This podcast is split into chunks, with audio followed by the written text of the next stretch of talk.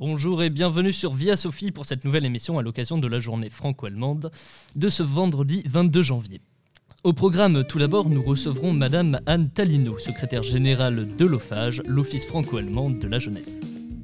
Ensuite, nous introduirons l'allemand euro avec Madame Fèvre, professeure de notre lycée. Adèle et Sarah nous parleront euh, ensuite de l'histoire et des liens qui existent entre nos deux pays. Puis nous terminerons avec l'interview de notre ami allemand Yang Yang puis par celle de Monsieur Merlin, notre professeur d'allemand. Loth. Via Sophie. Es lebe die deutsch-französische Freundschaft. Vive l'amitié franco-allemande. Podcast Your Opinion.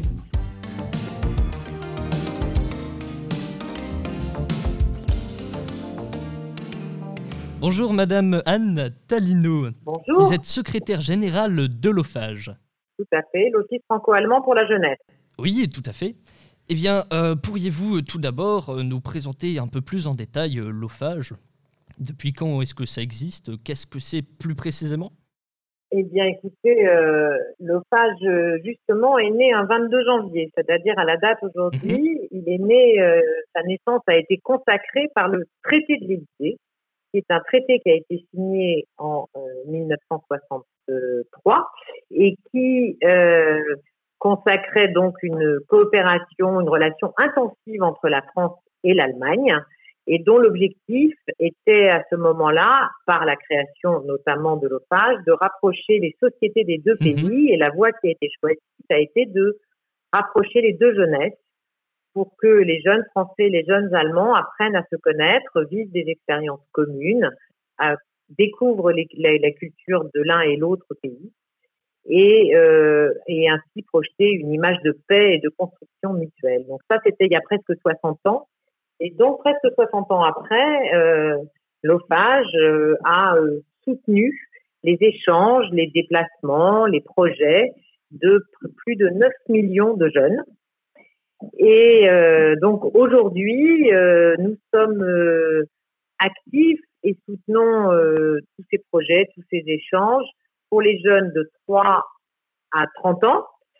Au-dessus de 30 ans, on ne considère plus que vous êtes jeune, mais en tout cas de 3 à 30 ans, et ce pour toutes les étapes de la vie des jeunes, que ce soit euh, à l'école, que ce soit dans les, au lycée ou plus, plus tard dans le cursus des études supérieures, dans l'insertion de la vie professionnelle ou bien dans les loisirs, le domaine par exemple du sport et de la culture. D'accord, merci. Euh, Adèle, je t'en prie.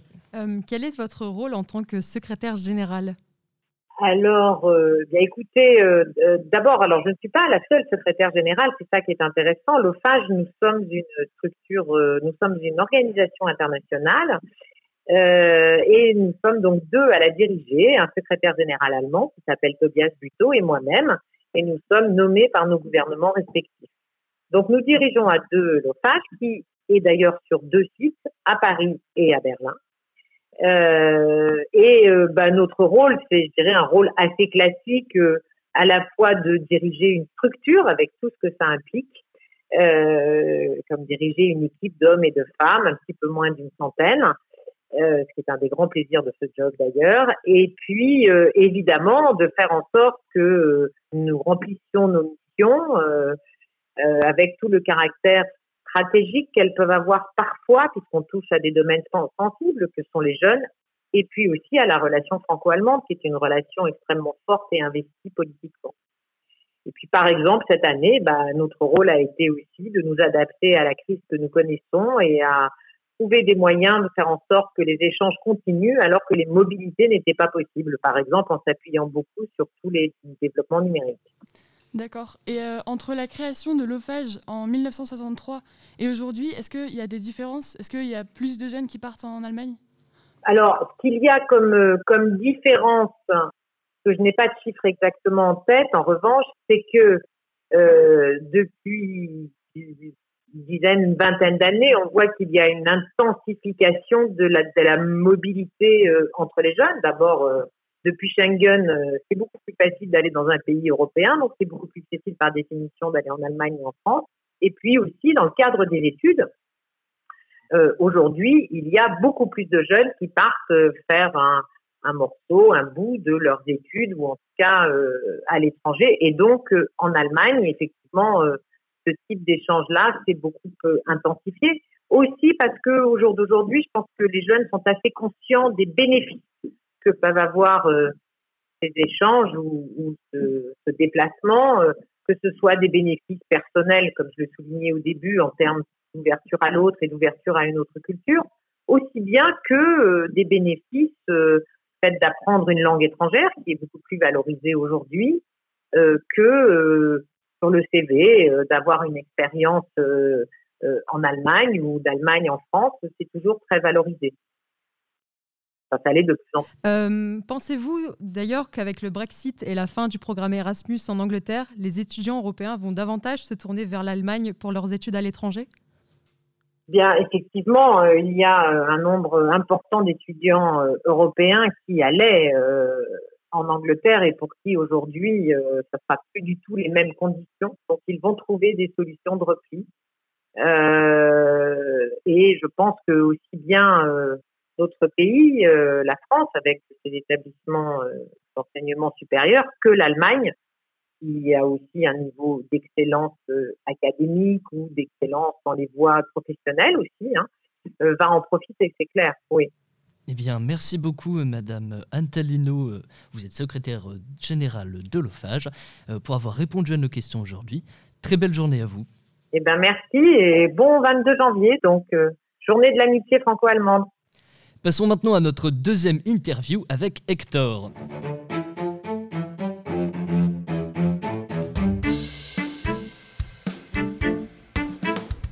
Nous allons donc désormais vous présenter la discipline non linguistique allemande, la DNL, qu'on appelle plus communément l'euro-allemand. Cette section propose un apprentissage plus approfondi de la langue allemande par des cours d'histoire et de géographie de l'Allemagne. Une trentaine d'élèves, tous niveaux confondus, assistent à ces cours d'allemand dans le lycée et nous recevons aujourd'hui un professeur. Madame Fèvre, bonjour. Bonjour. Vous êtes professeur d'allemand et d'allemand euro au sein du lycée Sophie Berthelot de Calais et du lycée Mariette à Boulogne. Depuis quand enseignez-vous et qu'est-ce qui vous a donné envie de devenir enseignante dans cette matière-ci? Alors j'enseigne en section euro-allemand depuis 8 ans maintenant dans les deux établissements. Euh, c'est une opportunité qui s'est présentée à moi. J'ai déposé un CV auprès euh, des services compétents. J'ai été euh, désignée pour prendre en charge cette section euro. J'y ai beaucoup de plaisir. J'aime beaucoup les petits groupes avec lesquels je travaille. Ce sont des élèves que j'ai la chance de suivre pendant trois ans et que je vois progresser vraiment pendant trois ans parce qu'à raison de deux heures par semaine, avec des contenus ambitieux, et bien, on voit les élèves euh, prendre confiance en eux, s'affirmer, euh, devenir plus autonomes dans la langue, avoir du plaisir à se voir progresser. Et ça, c'est vraiment important dans la discipline. justement, qu'est-ce qui différencie la section euh, européenne de l'allemand du tronc commun? Alors, les programmes sont imposés par euh, les IPR d'histoire-géographie. Donc, euh, en seconde, par exemple, on aborde des termes assez, des, sujets assez ambitieux comme le Moyen Âge, comme la réforme, comme euh, le développement durable. Ce sont des sujets qu'on aborde vraiment d'un point de vue historique. On confronte nos élèves à des documents le plus authentiques possible et on les entraîne en langue allemande à analyser ces périodes. Et voilà, il y a beaucoup d'ambition dans les programmes. Et en même temps, on découvre vraiment l'histoire de l'Allemagne. Et ça, ça plaît en général aux élèves. Et vous avez organisé de nombreux jumelages entre les élèves français et allemands. Dans quelle région êtes-vous parti et qu'est-ce que vous y avez fait? Alors le jumelage, c'est vraiment le, cœur du métier quand on est professeur d'allemand. Ici à Berthelot, le jumelage existe depuis 1996. Je n'ai fait que le reprendre. C'est le jumelage avec Dorsten. Un élève d'euro euh, doit partir normalement euh, une fois dans sa scolarité euh, en Allemagne dans le cadre d'un échange scolaire. Après, j'organise ici depuis plusieurs années le voyage à Berlin qui plaît également beaucoup. On passe une semaine sur place à découvrir les l'histoire de la ville, mais aussi l'histoire de l'Europe à travers, euh, euh, bah, le, parcours que l'on propose aux élèves euh, dans Berlin. les régions, ma foi, les régions, bah, c'est souvent les régions avec lesquelles le Nord-Pas-de-Calais, enfin la région Hauts-de-France est jumelée. Donc on part souvent Nordrhein-Westfalen pour les échanges. Et puis bon, à Berlin, c'est un peu plus à l'est. voilà ce qu'on propose à nos germanistes. D'accord. Et nous avons euh, avec nous Sarah et Adèle, élèves de première, qui suivent euh, vos cours. Euh, alors Adèle, qu'est-ce que cette matière t'apporte justement? Donc, ce qu'elle m'apporte, c'est que donc, tous les lundis et jeudis, je vais en cours d'a- d'allemand oraux. Et ce qui est bien, c'est qu'on est, on est un petit groupe. Donc, on a beaucoup la possibilité de parler et de s'exprimer en allemand, parce qu'on parle énormément en allemand, presque tout- toute la majorité du cours. Et euh, ce qui est bien, c'est qu'on apprend énormément de vocabulaire. On voit d'autres choses qu'en allemand, on ne voit pas. Et en plus, euh, on voit une matière donc, qui est l'histoire euh, l'histoire et une autre matière qui est la géographie. Et c'est lié à notre programme, donc, notamment d'histoire. Et ça, ça nous donne des explications en plus sur ce qu'on voit en histoire dans le tronc commun. Et ici, on voit, donc, par exemple, cette année, on a vu Napoléon en première euh, en histoire et on l'a vu aussi euh, en allemand euro, mais on voyait en Allemagne comment, euh, qu'est-ce qu'est-ce que- qu'a fait Napoléon en Allemagne. Et c'est aussi un, grand apport de, culture générale. On apprend énormément de choses il y a une super bonne ambiance dans le groupe, donc je trouve que c'est bien.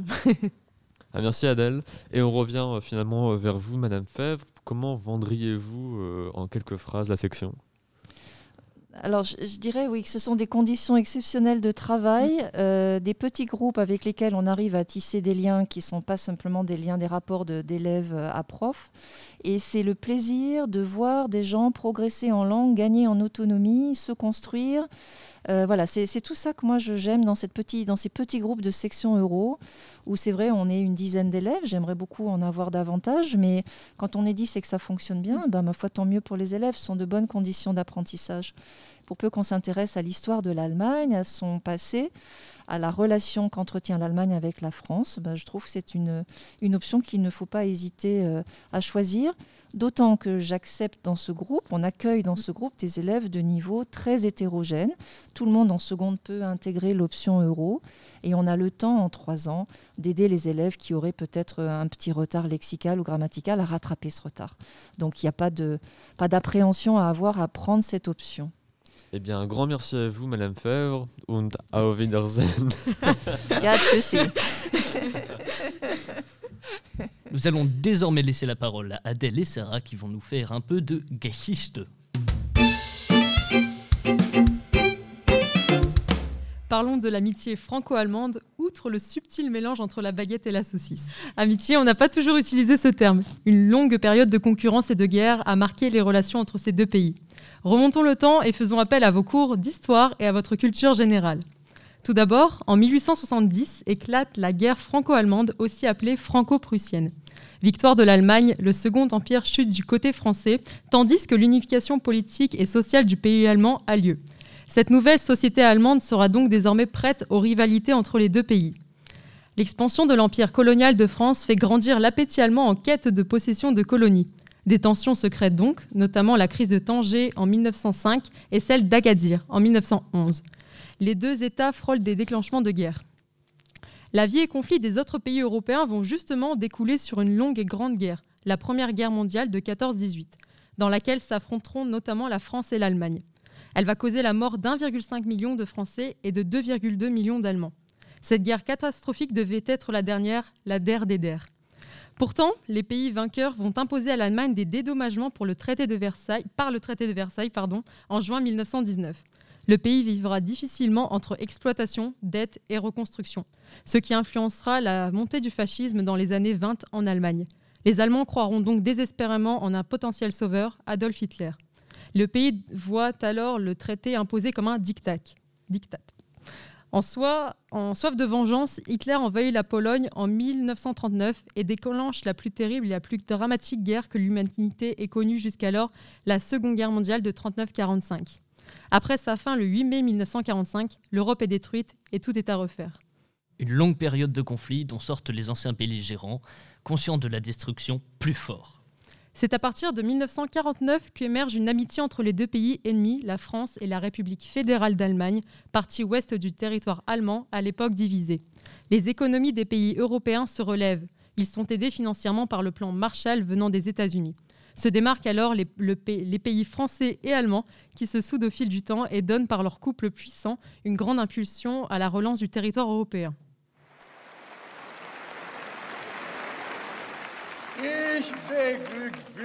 Je vous félicite ensuite d'être de jeunes Allemands. C'est-à-dire les enfants d'un grand peuple. Oui, d'un grand peuple. D'un grand peuple qui, parfois, au cours de son histoire, a commis de grandes fautes et causé de grands malheurs, condamnables et condamnés. Mais d'un peuple qui, d'autre part, répandit de par le monde des vagues fécondes de pensée, de science, d'art, de philosophie. Le général Charles de Gaulle s'adressait ici à la jeunesse allemande en septembre 1962 par son discours en Allemagne et en allemand. Il admettait que le pays ami était auparavant ennemi, mais il appelait la nouvelle génération à fortifier cette union par le partage enrichissant de culture. Quelques mois plus tard se concrétisa cette amitié par un fameux traité, symbolique socle de l'amitié franco-allemande. Il n'y a pas un homme dans le monde qui ne mesure l'importance capitale de cet acte, non pas seulement parce qu'il tourne la page après une si longue et si sanglante histoire de lutte et de combat. Le 22 janvier 1963 a, été tacté le couple, couple franco-allemand par le traité de l'Élysée entre le général Charles de Gaulle et le chancelier Konrad Adenauer. La signature s'est faite à Paris. On en retient une accolade mémorable entre les deux dirigeants. Ce traité fixe une coopération entre les deux pays dans les domaines des relations internationales, de la défense et de l'éducation. Il a été un exemple pour les autres pays européens et offre une bonne leçon de morale, considérant que des ennemis peuvent devenir amis en communiquant et en collaborant. Ce traité est le socle de la réconciliation franco-allemande, qui découlera sur de nombreuses actions entre les deux pays, dont va maintenant nous parler Sarah. Oui, suite au traité de l'Élysée, de nombreuses actions ont été réalisées et des, institutions franco-allemandes ont été mises en place, comme le Conseil de sécurité et de défense franco-allemand, plusieurs entreprises franco-allemandes, et notamment l'OFAGE dont Anne Talino nous a parlé tout à l'heure, qui a permis de nombreux échanges pour les jeunes Français et Allemands. Il y a deux ans, notre président, Emmanuel Macron, a voulu réaffirmer l'amitié franco-allemande et les relations entre les deux pays avec un nouveau traité, c'est le traité d'Aix-la-Chapelle. Il s'appuie sur le traité de l'Élysée, mais modifie et réarrange un peu les relations et accords franco-allemands pour s'adapter au XXIe siècle, à ces nouveaux défis de aujourd'hui et de demain. On va tout de suite écouter le discours qu'a fait Emmanuel Macron à l'occasion de ce traité. Et je veux rendre un hommage particulier au chancelier Adenauer et au général de Gaulle. Ce qu'ils ont accompli, accompli est unique. Et je crois qu'ils auraient été fiers et émus que 56 ans plus tard, leur traité vive et demeure. Que notre amitié se soit élargie à l'Europe entière, enfin réunie. Et que nous trouvions la force envers et contre tout d'écrire ensemble une nouvelle page. Des paroles inspirantes. Ce traité a donc été signé en janvier 2019 par les deux dirigeants des deux pays, Emmanuel Macron et Angela Merkel, pour renforcer la coopération allemande dans tous les domaines, que ce soit en matière de politique étrangère, de défense, les deux pays s'engagent à intervenir en cas d'agression sur le territoire de l'autre, de sécurité, d'éducation et de recherche. Dans le domaine de la recherche, par exemple, il y a des chercheurs français et allemands qui se sont associés et qui ont mis en commun leur savoir. Il y a aussi des universités comme l'UEFA, l'université franco-allemande, qui met en œuvre des programmes franco-allemands qui encouragent, qui financent des cursus franco-allemands dans plus de 130 villes universitaires. L'UEFA est financée à part égale par la France et l'Allemagne. C'est donc un bon exemple de leur coopération. Un autre exemple de la coopération des deux pays en matière de médias, c'est la chaîne Arte, que vous connaissez sûrement, qui est une chaîne de télévision franco-allemande et qui propose tous ses programmes en français et en allemand. Hormis cette relation fructifiante binationale, une autre volonté commune de la France et de l'Allemagne, travailler ensemble pour le, pour le développement de l'Union européenne. Oui, en fait, ces deux pays et leur amitié ont un enjeu particulier dans l'UE. Euh, pour mieux comprendre, je vais vous citer Laurent Fabius, un, un homme d'État français. La France et l'Allemagne portent une responsabilité particulière en Europe, héritée de l'histoire et de leur poids. Chacun sait qu'une Europe dans laquelle le couple franco-allemand n'est plus moteur perdrait sa dynamique. C'est donc en conjuguant nos forces, en étant côte à côte pour les grands choix, que nous permettrons à notre continent d'être un des acteurs majeurs de demain. Et le ministre des Affaires étrangères et du Développement international a dit L'amitié franco-allemande n'est pas un rite désuète, mais la condition d'une Europe forte et efficace. Les paroles de ces deux politiques montrent donc à quel point la France et l'Allemagne sont la colonne vertébrale de l'Europe et montrent donc leur importance dans son développement. Et ces deux États ont également une grande influence dans les décisions internationales, particulièrement la France, où ils font très souvent front commun, d'où l'expression le couple franco-allemand. Ils ont donc un poids important à l'échelle mondiale. Un autre point dont vous voulez parler, la connaissance de la langue de l'autre, donc notre connaissance de la langue, de la langue allemande et la connaissance euh, des Allemands pour la langue française, est en recul dans les deux pays, malgré euh, les efforts des deux gouvernements. On peut déjà le voir rien qu'avec le pourcentage d'élèves qui font allemand dans le lycée, qui est largement inférieur au pourcentage d'élèves qui apprennent l'espagnol par exemple. Et euh, c'est sûrement dû à une mauvaise image de la langue allemande et du pays allemand en général. La France et l'Allemagne ont donc la volonté d'améliorer leur image dans le pays voisin, notamment pour que l'amitié franco-allemande ne soit pas juste entre les deux gouvernements, entre les deux dirigeants, mais aussi entre les deux peuples et que chaque Français, chaque Allemand se sente concerné par cette amitié. C'est en partie pour cela, mais aussi pour se rappeler ce qu'ont dû endurer nos deux pays dans le passé, qu'on commémore tous les 22 janvier le traité de l'Élysée et à travers lui l'union de la France et l'Allemagne, comme nous le faisons aujourd'hui. Les chefs d'État ont incarné successivement cette amitié franco-allemande qui perdure, notamment le président François Mitterrand et le chancelier Helmut Kohl. Ils ont fait le tour du monde par une photo symbolique qui montre la poignée de main de ces deux chefs d'État commémorant les morts de la Première Guerre mondiale. Un autre exemple, le président Valéry Giscard d'Estaing et le chancelier Helmut Schmidt, qui ont œuvré ensemble pour l'Union européenne. Ils ont proclamé en 1974 le Conseil européen qui réunit les chefs d'État de l'UE, ou encore le système monétaire européen qui stabilise les monnaies européennes. Ces deux-ci sont donc également une belle incarnation de ce couple franco-allemand qui, par sa force et son unité, entraîne les autres pays. Il faut donc que cette union franco-allemande dure, persiste, et cela se fait et cela se fera notamment à travers nous, les jeunes, à qui l'humanité lègue cet héritage. Merci beaucoup Adèle et Sarah. C'est alors maintenant de l'interview avec Yang Yang.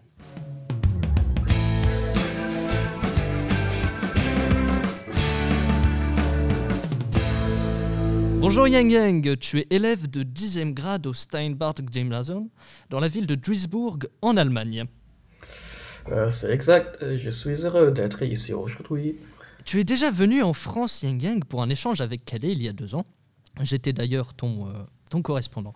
Es-tu venu en France à d'autres occasions? Euh, Non, mais avant de participer, participer à l'échange, j'étais déjà allé deux fois à Paris. Mhm, d'accord. quelle grande différence t'ont frappé entre la France et l'Allemagne, plus précisément à l'école? Et quel système euh, préfères-tu? Hmm. euh, Dans l'ensemble, je n'ai pas remarqué beaucoup de différences, euh, sauf en ce qui concerne l'école. en France, lorsque vous venez à l'école le matin, vous devez montrer votre carte d'étudiant à un videur et vous n'êtes pas autorisé à rentrer chez vous avant d'avoir assisté à tous les cours. Euh, on n'y a rien de tel dans l'école dans l'école allemande. Euh, nous ne devons pas montrer notre carte d'étudiant lorsque nous entrons dans l'école euh, et nous pouvons également quitter l'enceinte de l'école pendant la récréation. Et je préfère le système allemand, oui. Oui, je m'en souviens, euh, quand je suis allé en Allemagne aussi, euh, il n'y avait pas de carnet et pas de carte, et on pouvait rentrer euh, très facilement dans l'école. Qu'est-ce que ces expériences t'ont apporté? L'expérience, j'ai essayé de nombreux plats français, comme une sorte de fromage, mais mhm. je n'ai pas beaucoup aimé. Euh, oui. Euh, j'ai également pu apprendre beaucoup de choses sur la ville de Calais. Oui, les, je me souviens, les, fromages français sont un peu spéciaux. Hein. Surtout, euh, moi non plus, je n'aime pas les fromages bleus. Ah, c'est, oui. c'est un peu, c'est un peu bizarre. Aimerais-tu retourner en France? Et qu'est-ce que tu aimes là-bas?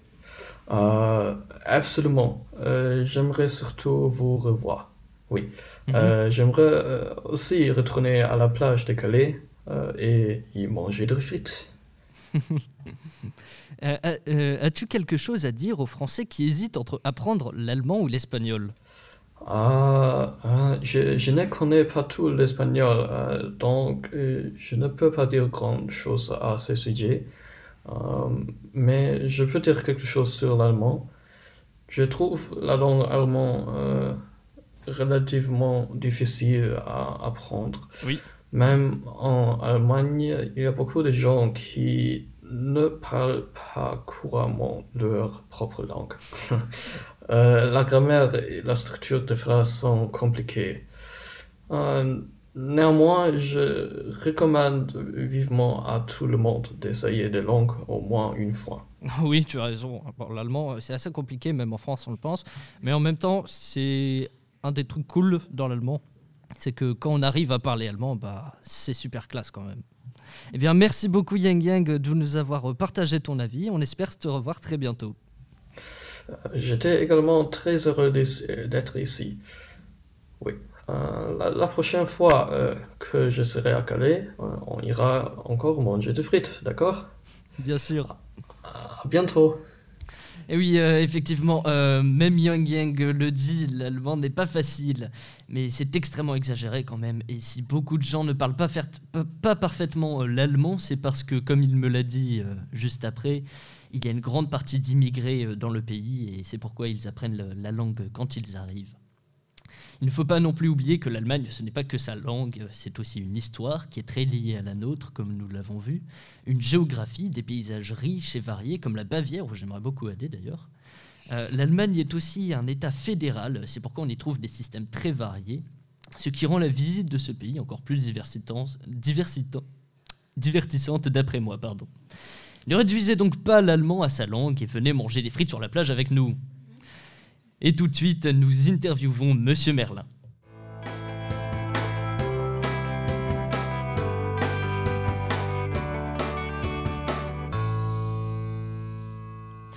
Nous recevons en direct Monsieur Merlin, magicien de l'allemand, au lycée Sophie Berthelot, que vous connaissez peut-être. Bonjour Monsieur. Bonjour et merci pour l'invitation. Quoi? Euh, Qu'est-ce qui vous a poussé à devenir enseignant euh, d'allemand? Est-ce une passion pour la matière depuis votre première année d'apprentissage, une expérience en particulier, ou bien peut-être de la famille en Allemagne?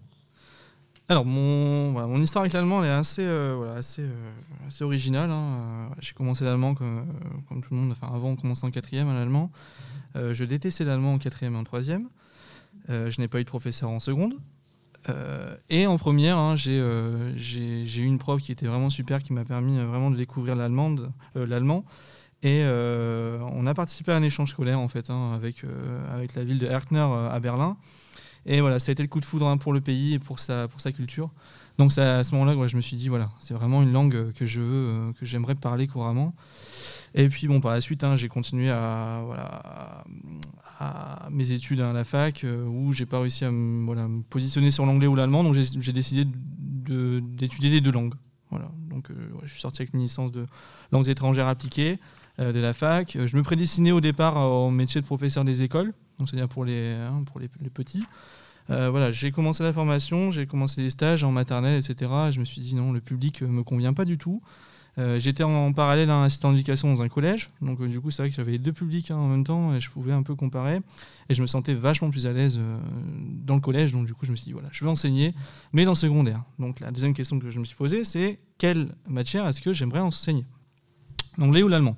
Sachant que l'allemand, voilà, j'avais fait des, des- des études pas très très poussées en allemand. Je me suis dit, bon, l'anglais, j'ai pas trop envie, ça me, me, tente pas trop. Donc je me suis dit, bon, il faut que, euh, il faut que je me lance dans l'allemand, il faut que j'aille perfectionner. Et je me suis dit, voilà, il faut que je parte. hein, dans tous les cas, il faut que je parte euh, en Allemagne. Donc euh, voilà, j'ai postulé à un poste d'assistant de langue française hein, dans, un, lycée allemand. J'ai été, accepté. Et donc je suis parti un an, hein, pour une mission d'un an en tant qu'assistant de langue française dans un lycée dans la région d'Hanovre, à Mellendorf, dans un gymnasium. Euh, voilà, une expérience euh, juste incroyable. hein. C'est vraiment l'expérience de ma vie hein, qui m'a permis de vraiment, progresser en allemand, dans l'objectif hein, de devenir enseignant euh, d'allemand euh, en France. Dans votre carrière, vous avez connu deux systèmes éducatifs bien différents. Pensez-vous que notre système éducatif français est obsolète? Faudrait-il plutôt passer à des demi-journées en France? Alors c'est vrai que les deux systèmes éducatifs sont très très différents. Euh, on a déjà un système scolaire hein, au niveau des établissements qui est différent. Euh, on ne peut pas comparer les deux, hein, les deux systèmes. Euh, ce, serait, ce serait compliqué de dire que le, système français est obsolète. On a vraiment notre système à nous et les Allemands ont leur système scolaire également. C'est vrai qu'il y a des grandes, hein, des grandes différences. on en parle en classe. C'est vrai que les, les Allemands ont peut-être des journées beaucoup plus courtes, d'accord, mais ils ont beaucoup moins de vacances que nous. Donc je vous repose la question, est-ce que euh, les élèves français préféreraient avoir moins de vacances, euh, moins de vacances et des journées un peu plus courtes, d'accord Ou l'inverse? Voilà, donc euh, vous voyez, vraiment les deux côtés sont. Il y a des points positifs, points négatifs. Ce qu'il faut savoir aussi, c'est qu'en Allemagne, hein, il y a une année supplémentaire, hein, d'accord, au lycée. Alors en Allemagne, on a un établissement général qui est le gymnasium, où le collège et le lycée en fait est, est mêlé. Hein. Donc vous avez une année supplémentaire, c'est-à-dire que vous passez le, le bac, hein, le Abitur en Allemagne, euh, vous êtes quasiment tous majeurs, hein, 18-19 ans. D'accord? Donc vous avez une année supplémentaire avant de, euh, avant de, de rentrer à l'université. Donc voilà, les deux, les deux systèmes se, voilà, se valent dans tous les cas, euh, même si voilà, euh, le- j'appréciais fortement de terminer à 13h mes cours hein, tous les jours. hein. Donc, euh, C'est- C'est plutôt pas voilà, mal. D'accord, merci. Euh, selon vous, que peut apporter l'apprentissage euh, de l'allemand à un élève? Que peut apporter l'apprentissage de l'allemand un élève? Euh, C'est une grande question. Euh, pour les élèves qui, habitent le nord de la France, je pense qu'on est, très proche hein, de l'Allemagne. Donc, dans tous les cas, ça, va vous apporter euh, des, avantages professionnels incroyables hein, derrière sur votre CV, sur vos prochaines. prochains entretiens d'embauche, etc. C'est toujours un, plus hein, de parler l'allemand. Je veux dire, pour ceux qui, qui, qui, apprennent l'espagnol, c'est vrai qu'on est beaucoup plus loin de l'Espagne. hein. Donc, c'est pas, une- pas forcément quelque chose que, les recruteurs vont, rechercher en priorité hein, dans, les, dans les entreprises, les grandes entreprises des Hauts-de-France, par exemple, ou bien tout au nord de Paris. Donc, je pense que ça, c'est vraiment le, ce qui peut vous apporter euh, peut-être plus de chance hein, euh, sur, le, sur le CV. Donc, ça, c'est vraiment euh, primordial. Et après, voilà, je suis, devenu vraiment enseignant d'allemand pour pouvoir partager ma, ma passion pour l'Allemagne, ma passion pour, l'Autriche, pour la Suisse également. On parle toujours de l'Allemagne, mais il ne faut pas oublier non plus les deux autres pays germanophones. Voilà, c'est- vraiment voilà, un pays très très riche et c'est vraiment ce que j'essaye de donner vraiment dans- dans l'ensemble de mes cours en suivant les programmes, de, vous faire découvrir vraiment des choses que j'ai vraiment adoré en Allemagne.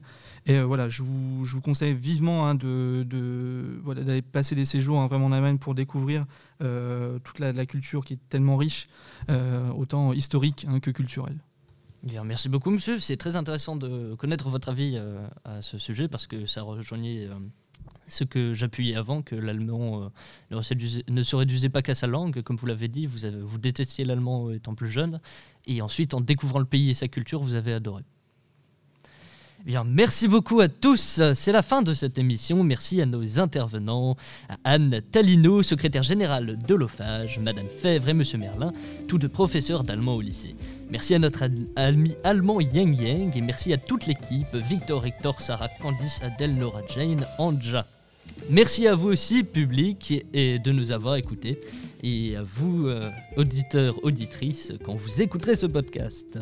Le concours de dessin organisé par Monsieur Merlin a eu beaucoup de succès. Il y a eu de nombreuses participations, mais seulement trois vainqueurs, malheureusement. Elisa et Logan en seconde veille, ainsi que Naomi en première G5. Merci d'avoir participé et bravo à vous.